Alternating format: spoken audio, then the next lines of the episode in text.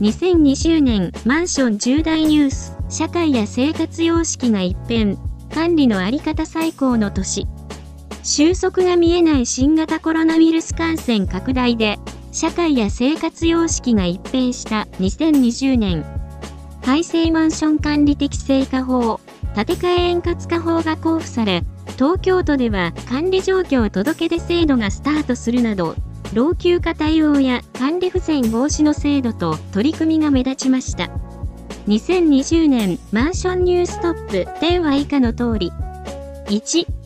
新型コロナウイルス対応の特別措置法に基づく緊急事態宣言が4月7日、7都道府県を対象に発令されました。宣言を受け、マンション管理の現場はこれまでにない事態に陥りました。管理員や清掃業務の縮小、一部休止といった宣言下における対応方針を打ち出す管理会社も一定数に上りました。都内のマンションでは、大手管理会社から管理スタッフを配置できないゴミ出しについては、収集日の運搬作業までは、必要最低限のスタッフで行うなどの対応を記した文書が届きました。その後、撤回されましたが、管理会社も混乱していました。このマンションの管理組合の理事長は、ゴミ出しだけは絶対にやってもらわないといけない。マンションが崩壊すると口にしました。別のマンションでは、ゴミ出し、ゴミ置き場の清掃など一部業務だけ実施し、各種点検は一部延期、中止の対応が掲示されました。4月16日には緊急事態宣言の対象が全国に拡大。在宅勤務によるスタッフ不足で理事会への月次報告を諦めるという会社や4月開催予定の総会についてすべて延期を管理組合に提案したとするケースもありました。大規模修繕は6割方は休校した回収業者もいました。セミナー、相談会などは宣言発令の3月頃から中止や延期が相次ぎました。2、改正適正化法、円滑化法交付、マンション管理適正化法、建て替え円滑化法の改正案 N が6月16日、衆議院本会議で可決、成立し、24日に交付されました。適正化法は、同法が制定された2000年以降、初の本格的な改正となりました。一部を除き、交付から2年以内に全面施行されます。同法では、国が策定する基本方針に基づき、地方自治体が策定できるマンション管理適正化推進計画と、同系外を策定した区域における管理組合が定めた管理計画の認定制度を新たに創設しました。自治体が管理組合に対して助言、指導、勧告できる規定も盛り込まれました。マンション管理業関係では、重要事項説明、書面交付について変更しました。オム説は、自治体から管理計画の認定を受けた管理組合の管理者については、管理者側が希望しない場合、書面の交付だけで済むようにしました。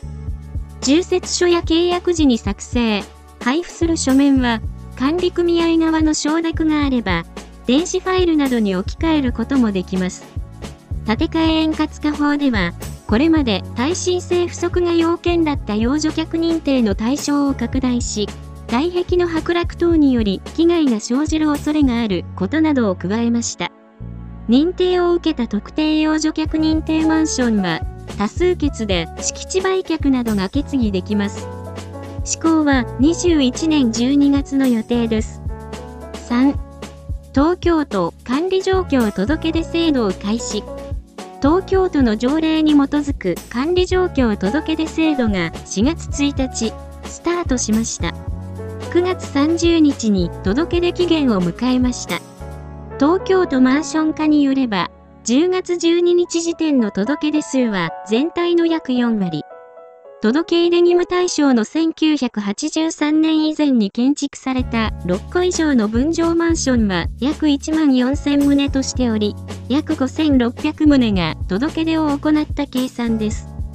同課は、同様の制度を先行する豊島区や板橋区で、届け出数が5割に達するまで1年を要した点から、半年で4割はそこそこ順調だと評価しました。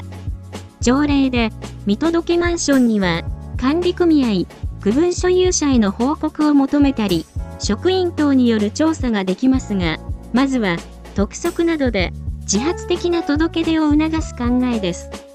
都内23区26市のうち、用届け出マンション等数上位10区、上位3市に届け出状況を尋ねると、9月30日時点で、区は、世田谷区が、届け出率48.5%、1軍では、多摩市が、同64.3%で最も高かった。4. 適正管理評価制度22年4月スタートへ。一般社団法人マンション管理業協会が創設を進めるマンション管理適正評価制度の開始予定時期が2022年4月に決まりました。管理協によれば、改正マンション管理適正化法の管理計画認定制度の開始予定時期に合わせました。9月4日には、ホームページに制度の概要などをまとめた専用ページを開設。管理組合が自分のマンションの管理状態をチェックできるよう、仮の評価シートも掲載しました。同制度は、マンションの管理状況を5つの評価項目で評価します。評価結果は、総会決議を得た上で、管理協が物件管理情報システムに登録し、情報開示します。昨年9月から12月に、計4回にわたって、関係団体によるマンション管理適正評価研究会で、管理の適切性が市場価値に反映される仕組みづくりや情報開示などを検討していました。5. 敷地斜面崩落通行人が死亡。神奈川県逗子市で2月5日、市道沿いの分譲マンション敷地の斜面から土砂が崩落し、通行中の女子高校生が巻き込まれて死亡する事故が起きました。同市は、管理組合の承諾を得て実施した斜面の応急復旧工事に要した費用と、今後実施する本復旧工事の費用について管理組合と協議。市は、当初、第一義的には原因者負担としていましたが、指導の早期復旧などを理由に、12月の市議会で、本復旧工事費は、市が負担する合意書案や補正予算案を可決しました。事故をめぐっては、一部の報道機関が、遺族が管理会社の代表と区分所有者の住民らを刑事告訴したと報道。10月には、神奈川県が事故前日に管理員が斜面上部に亀裂を発見し管理会社に連絡していたと明らかにしました。